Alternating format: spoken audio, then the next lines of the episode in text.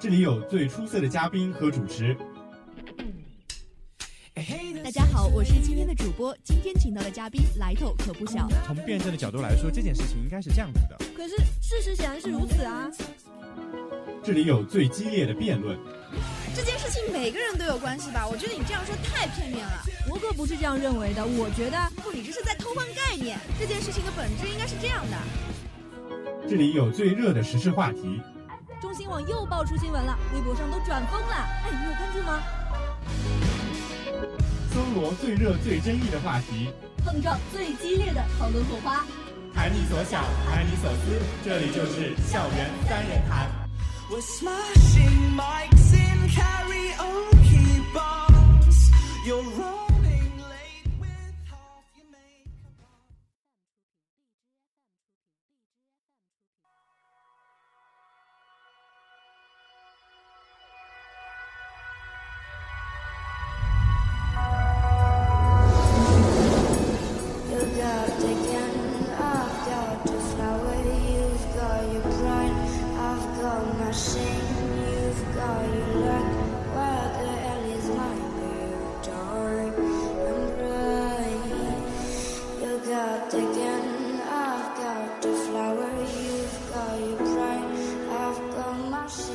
北京时间的十九点整，这里是 FM 九十五点二浙江师范大学校园之声，我是蓝峰，又到了每星期一次的校园三人谈的时间了。那今天也是非常开心的邀请到了两位嘉宾，那两位嘉宾先来介绍一下自己吧。呃，我叫叶德恩，是来自生化学院生物科学专业的。哦，平时就是不怎么出去玩之类，就是不怎么会浪，但是喜欢浪。啊，其他的话也没什么好说的。你是想说你是个典型的闷骚男吗？啊，或许开个玩笑，开个玩笑，没关系。那呃，第二位女嘉宾来介绍一下自己吧。嗯，我叫金方舟，就是金色的方舟，名字的话是出自于圣经里的那个诺亚方舟的。啊，很有文化的名字。嗯，我没有什么特长，然后就是讲一些自己的爱好吧。好的，那嗯。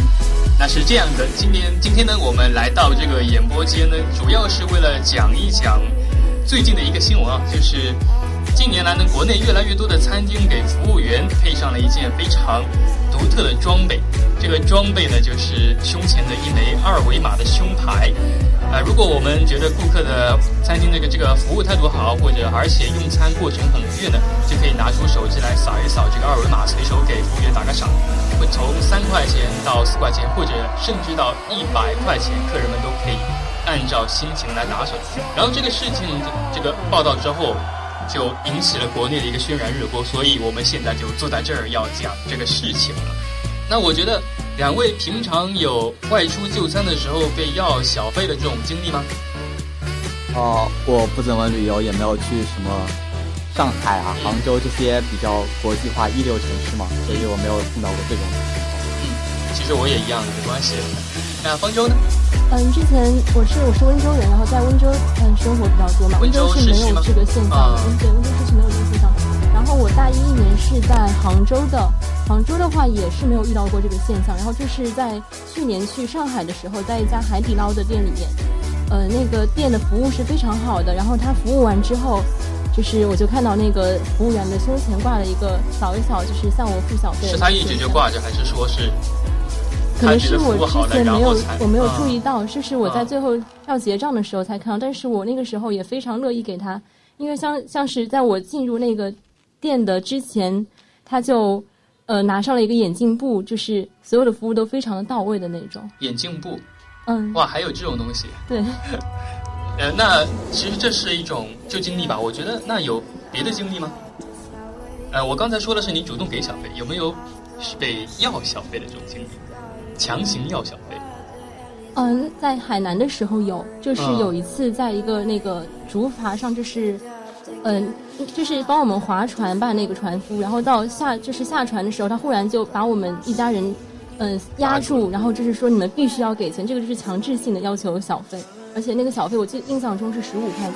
十五块大概是多少？呃，就是他划船总共给了多少钱？然后小费给了多少钱？划船我已经忘了，这个大概是在零八年的时候了。啊，零八年十五块钱，零八年小学时候十五块钱，挺多的那个价格。海南还是非常乱的旅游的。啊，这就让我想起来以前有种，现在也有啊，近似碰瓷的这种，呃，比如说一个瑶族姑娘站在你旁边，呃，也不是针对瑶族姑娘，就是一些旅游景区会有一些小姑娘，然后穿的漂亮一点，拉着你说拍张照，结果拍完照说。你要给我钱，我觉得这个性质可能有点像。呃，在这方面，德恩，你有碰到过这个情况吗？哦，我碰到的话，主要就是他会事先先说好拍照是需要钱的，嗯，但是他那种毕毕竟是去景区嘛，嗯，而且他的服装特别的，就是华丽华丽之类，就是让你有一种想要跟他拍照留念的，而且钱也不会特别贵。就是还算比较值吧，就拍一张照片代表自己来这里旅游过这个样子。所以我觉得我们可能，嗯，无论小费也好，这种类似于碰瓷的也好，可能比较少。不然的话，这个碰瓷也不会成为一个新闻。因为这个东西我记得好早以前出现过。那就看看这个二维码胸牌跟这个打赏贴纸的这个你们有没有看法？因为我们知道小费的话毕竟是要现场给，而且它可能没有一个提示，但是这个。二维码胸牌跟打赏纸就是一个全新的一个东西了，因为二维码要涉及到手机，它扫扫描就会有一个互联网加的一个感觉，好像很高档，其实就是扫一扫就可以付钱了，挺方便的。你对这个怎么看，两位？呃，我觉得这个一个首先就是网络技术发达了，大家更加习惯用支付宝之类的吧，就身上不带现金。毕竟被偷也是比较惨的嘛，用支付宝就可能安全一点。然后的话就是手机现在每人都是智能机了吧，然后就有这么一个平台，所以就给这个提供了一个机会，就是他会弄一个网络平台，你扫一下就可以转钱这样子。那你如果碰到这种，你会给钱吗？我的话应该看情况吧，因为。如果我进一个餐厅，我自己点菜，然后吃完了，然后这时候突然跑一个服务员说你要给我小费啊，那我肯定不给啊。为什么？认都不认识，你有服务吗？嗯。或者说你就只是门口迎宾的时候说一声先生你好，欢迎光临，再见之类的。对，但我站在门口我也行。对啊，这种这种其实就是他自己的义务，他没有给我一些其他格外更好的服务，比如说之前方舟说的。他来之前就给我一个很好的印象，给我来了一块眼镜布，知道我眼镜这里起雾了之类的。那如果当然，如果他服务质量特别好，忙前忙后之类的，那我肯定会乐意给小费的，因为只是一点，就是我还是付得起这小费嘛，而且怎么说，就是我付这个小费也能够。提高他的那种做事的积极性，就以后我可能再过来，他可能还是给我这么好的服务。所以其实还是情愿给的。对，但是要看一下情况，碰什么人嘛。就我觉得现在我们大家给小费的话，呃，虽然给的不会特别多，但是至少还是能掏出点钱的。除非说我们真的没钱，但是我觉得真的没钱的人也不会往那种相对来说高档的餐厅跑。然后方舟这边有对二维码这边有什么感想吗？因为你刚才虽然说了，呃，对上海的一家一个餐厅有这个印象，那如果是碰到这种情况，你下次还会再给吗？嗯，会的。会。我是想说一下这个二维码的这个这个付钱，就是我们国内的这个付钱跟国外的那个付钱的不同，就是嗯好处。因为像在美国的话，就是它那个小费是强制性的，就是我吃完一家餐馆之后。他会在那个发票的最后打上说，嗯，小费是占这个总账单的百分之十五，这是强制性，其实其实是非常高的一笔。那他是就比如说我是最后结账的时候直接连小费一起给了，还是说我这小费要另外拿出来给服务员？结账的时候就含在那个发票里，这样账单里的。那相当于是我给你加了一点五折。嗯，对。然后其实美国的话，它包括你打车，然后服务员给你递个纸巾什么的，都是要付小费的。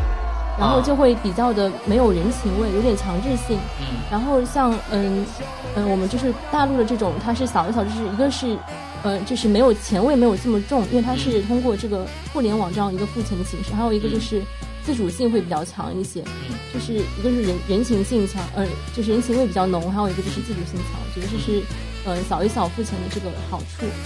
这个我倒是有点异议，因为国人嘛，就是有一点比较奇怪啊。就你给钱了，那我不好意思不给小小费啊。特别是就比如说之前一段时间，肯德基不是一块钱爱心捐款吗？嗯。那这个当然是好的啊，因为是爱心捐款嘛。嗯。那他每一个服务员问完之后，他说你要捐吗，先生？就加一块钱而已。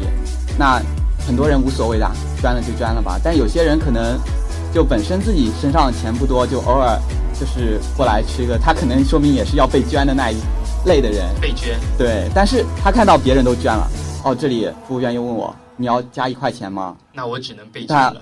那他肯定碍于面子嘛，嗯，就也是捐的。因为我看过来好像是没有人不捐呀，就一块钱而已，或者说就是碍于情面就捐了。那反过来讲，我觉得也有道理。如果一桌子人，大家前几个开了头都是不捐的，那可能就无所谓啊。就他们都不捐，我为什么要捐？就服务都是一样的，我为什么还要再捐？对，还要再给钱，给这个小费。所以我觉得可能也是不一样的看法吧，呃，但对于中国现在出现的这个小费的这个收钱的东西，你们俩是觉得这是好的还是坏的？嗯，或者中性一点的评价，这可能是一个比较难的问题。我觉得还是要跟那个整个经济发展就是保持同步。嗯，就是如果中产阶级并没有那么多的话，这个小费可能会很难实行下去。嗯，但我是觉得其实还是蛮有好处的。一个是对于员工层面来说，就是，呃，你的这个小费不仅是对员工物质上的一个就是鼓励，其实还是他精神上的一种鼓励。就是说，你给他这个钱。他可能会就是觉得自己服务好，就是受到你的肯定，对。嗯。然后第二个是对于老板，就是管理层层面来说，他们可以直接通过一个员工他获得的小费的多少，就是非常直观性的知道一个呃员工他服务的好与坏。嗯。然后再是对于那个服务，就是嗯受服务的这些消费者来说，他们可能能通过这个小费得到更好的服务。然后最后是对于这个线上嗯支付 APP 的这个开发商来说，他们从中也能得到一个嗯比较多的利润，因为这是一个。很强大的利益链。嗯，那我刚才听方舟一讲，好像是觉得这是一一整套的一个服务的体系的东西。因为我之前并没有想到，就是打赏这个可以通过互联网这个加进去。呃，我的意思是，就是我们这个一般来说，我们有自己支付宝的一个二维码嘛，就我不需要一个中转商。可是这么讲，我觉得出现一个中转商挺有必要的，因为那样可以帮助店家来统计这个服务员的一个服务情况。那我觉得这点就非常的有道理，所以其实觉得出现没准还真的挺好的。但是就我们经济情况来看，我们中国社会的服务员他跟美国是不一样的。美国他的基本工资很低的，服务员的基本工资基本跟没有一样。他需要是什么呢？是一定要从顾客手里来拿这个小费，然后这才是他主要的工资。那中国就不一样，我明文规定我三千块就三千块，或者多一点四五千七八千，然后就没了。哦，这个的话我倒是有点体验，因为我打过一次寒假工嘛，也是做餐厅服务员，然后一天下来脸都笑僵了，就 一直要保持微笑，而且干的活又苦又累嘛。嗯，然后也有可能是我寒假工的原因，所以工资不是特别高，因为是要去掉一点奖金，或者是要少很多钱的嘛。嗯，然后但我是感觉工资好少啊，就是虽然说。那边美国那边，他们可能就是因为已经有定下来是有百分之十五，他们收下来可能就是真的是挺值钱的嘛，挺赚的。然后，但是我是感觉我们这边，因为现在物价也高，就如果只是一个服务员，可能就凭他的工资，可能生活还是有些艰辛。艰辛的。对，所以我觉得小费有点必要，因为可以通过自己就是更好的服务，可以通过自己更好的服务，能够获取更多的钱财嘛。而且也不会给老板增加负担，这样子，啊，我觉得这样还是挺好的。这样，我给大家给两位一个数据，就是是否愿意打赏服务员这个问卷调查的一个数据。它是网络的一个问卷调查，共一共收到了一千五百份问卷。调查结果显示呢，大概有百分之十五的顾客表示，他们遇到服务员要求扫码打赏，大概是百分之约百分之七十的人对主动索要打赏表示反感。百分之十五的百分之五十的人表示不会给打赏，只有百分之三的人表示会主动给打赏。所以其实方舟是属于那百分之三。那我就应该是属于对于这种主动要求打赏的人，可能有一种反感的。反感。其实就是自己有一定的一点点的就是自觉了，就是我觉得你好，我肯定会给你钱，不需要你主动来跟我要。我觉得这一点的话，店家有必要提前说明一下，就比如说我们这家店是可以打赏的，就是让顾客知道我是可以去打赏，就是我是可以认同他的服务的，可以给他一些小费来鼓励他这个样子。嗯，那你如果什么都不讲，然后。突然这个时候跑过来跟我说打赏，我可能一脸懵逼，我什么都不知道。嗯，然后可能当时情况下碍于情面给了，然后后面之后我可能就再也不会去你这家店了。嗯，所以我觉得这可能也是一个文化方面的问题，因为我觉得美国方面也不可能说一开始就有成文的规定说一定要给打赏费，肯定也是一开始店家说我这个店允许给打赏了，然后几十年之后，然后慢慢慢慢的就形成了一种不定性的规定。然后从美国那边来看，情况其实可能也不是特别的好。我了解到那边的一个打赏的一个小费，不是打赏小费的一个情况，它是有部分服务员是可以收钱，有部分服务员是不能收钱的。比如说，嗯，那些领班的服务员，他是不需要、不能给、不能给那个小费的，应该说是不需要给小费。然后那些服务员是要给小费的。然后我其实我从很多文学作品里面了解到，小费不一定说一定要算在最后的账单里面，是就是走开前放在桌上那种小费，这可能是比较年代久远的小费吧。不过总体来讲，呃，两位对于小费的一个观点还是比较有一定的思辨性的，就是觉得呃，店家需要一个更合理的一个对小费的一个处理的方面的东西，然后我们国民也需要对小费有一个比较客观的认识。如果是好的，那么给一点小费。没有，完全没有问题。然后对于互联网的一个新的加入，有一定的赞赏性。呃，我从我自己角度来讲，我也觉得挺好的。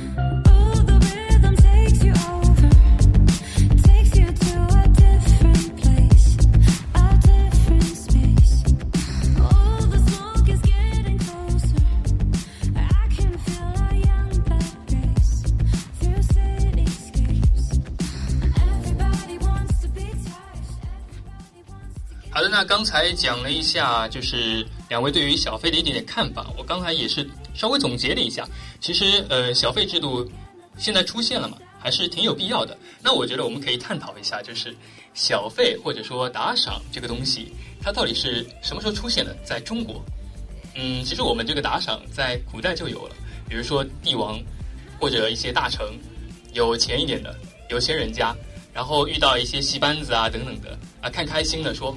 赏多少钱，就非常的呃爽阔，应该说是豪爽，给的也很阔，有些嗯，但是现在呢，我觉得现代可能就现代，我指的现在是我们甲午海战之后的，不包括当代，当代我们是一九四九年之后，在那一段时间里面，也可能有一点点的一点点的小费吧，他的打赏可能跟以前那种贵族人家打赏不太一样。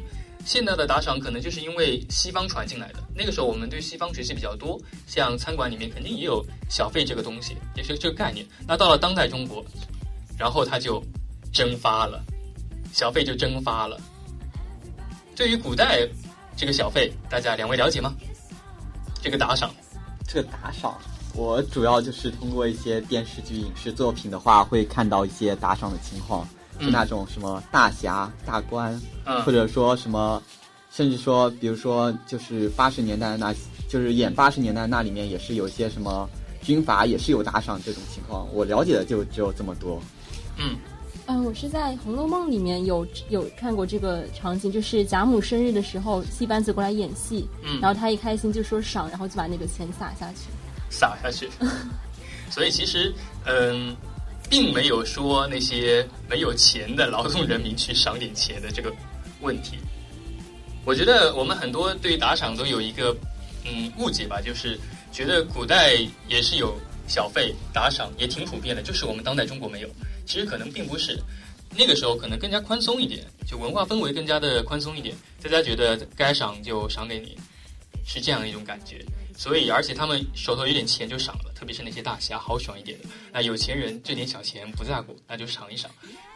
所以，其实我觉得那个时候现在也好，没有太大太大的区别。唯一一个有区别就是现在的话，就算是有钱人也不赏了。这点两位有什么想法吗？为什么现在的人有钱我也不给小费了呢？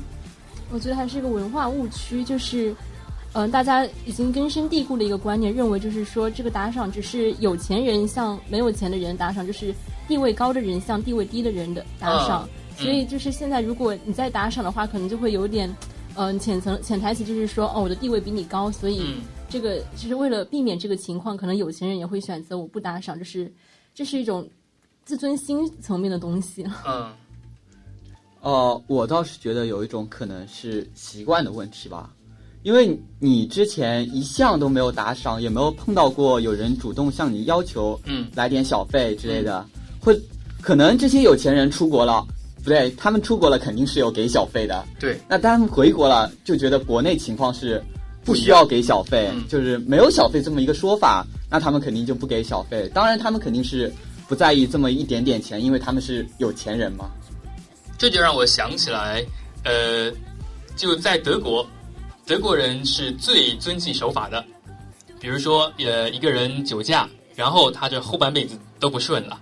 比如说，我之前听到过一个教授酒驾，然后大学把他解雇了，他这后半辈子就不知道干啥了。但是呢，德国人在印度或者在中国是最没有素质的。我听过这个方面的东西，就是呃，因为在中国，在印度肯定更加了，就是什么闯马路啦。红灯啦，没有太大太大概念。虽然我们现在有很多的改善，但是一线城市肯定是有改善的。但是我们二线城市看看，没有的。像我们现在推广最深的杭州的公交，而不是私家车，那个斑马线让行，就这么一个城市做得好。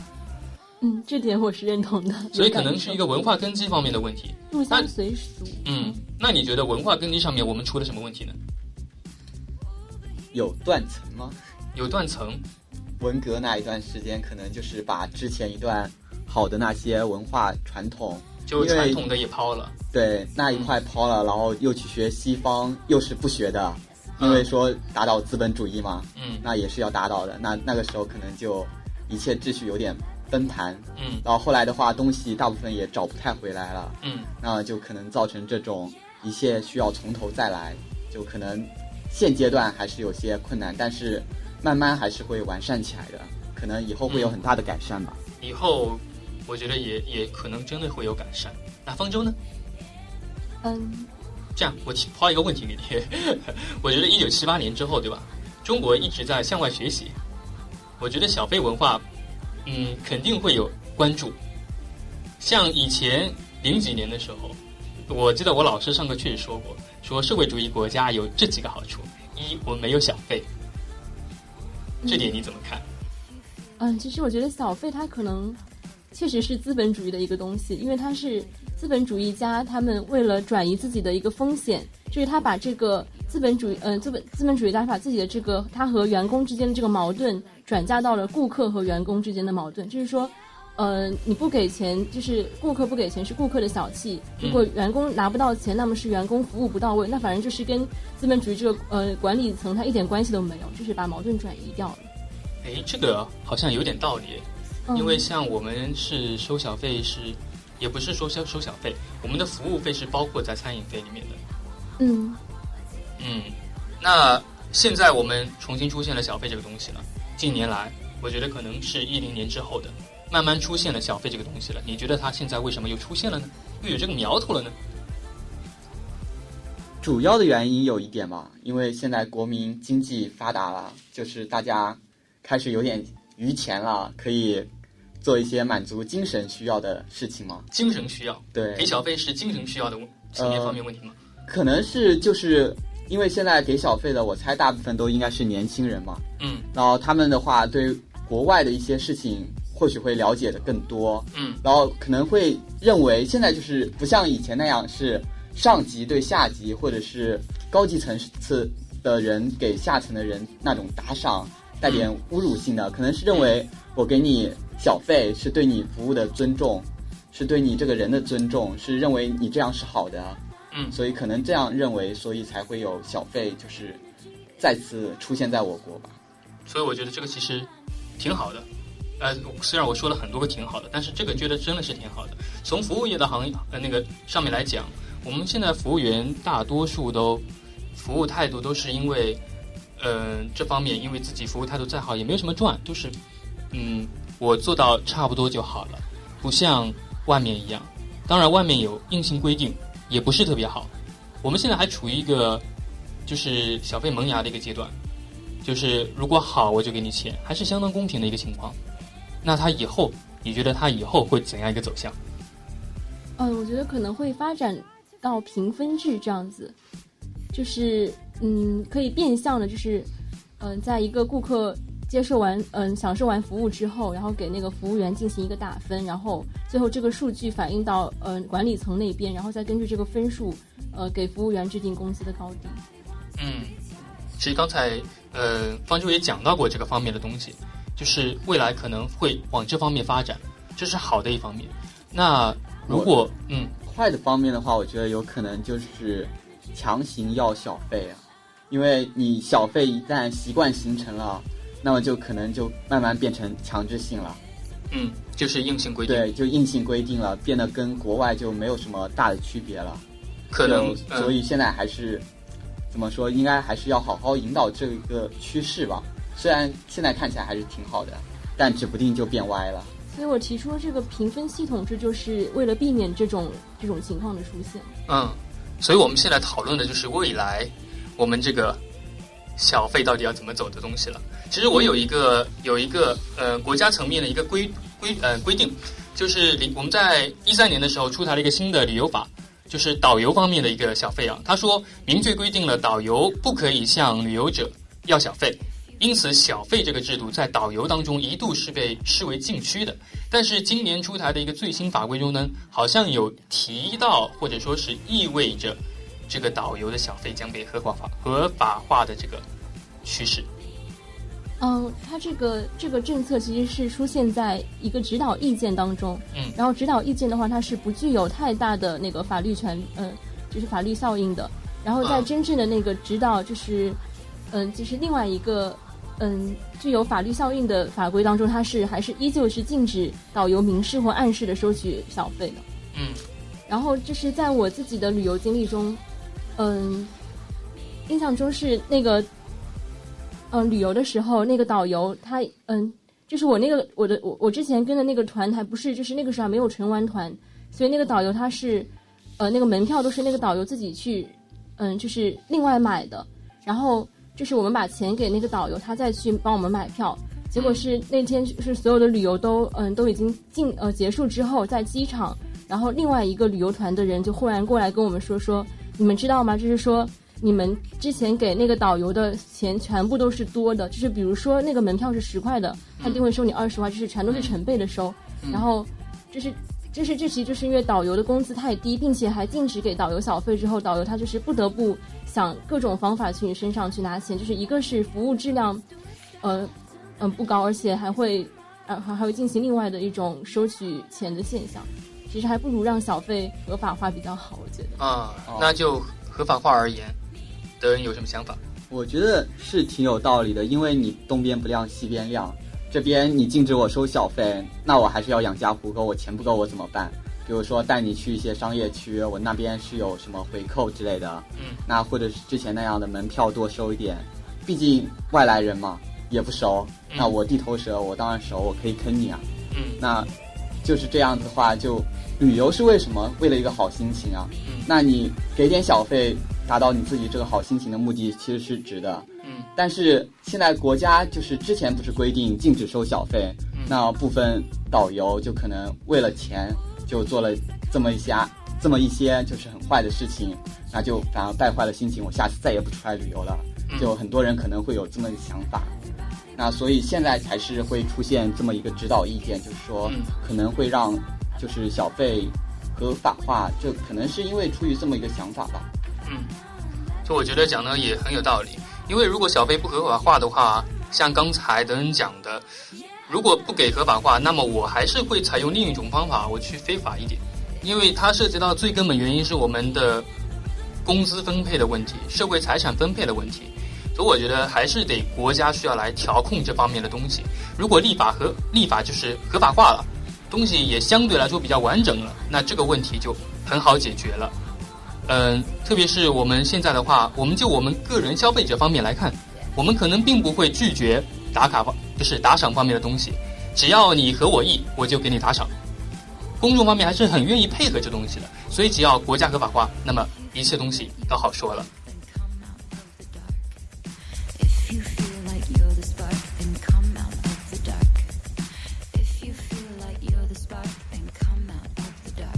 那好的，时间也要结束了。今天的三人谈呢，也是真的很开心，能够请到这样两位非常能够表达自己观点的嘉宾。呃，最后，呃，感觉非常的留恋啊。但是我们的节目毕竟要结束了，呃，两位嘉宾跟大家道个别吧。哦，第一次来演播间，然后又现在半个小时过去就这样结束了，有点留恋啊。不过还是要说再见。下次会来吗？下次看情况吧。好的，好的，好的。那方舟，我想说，嗯，我们的男主播好有风度。谢谢，谢谢，谢谢，谢谢。那我们今天的校园三人谈到这里就要结束了。我是蓝峰，我们下期再见，拜拜。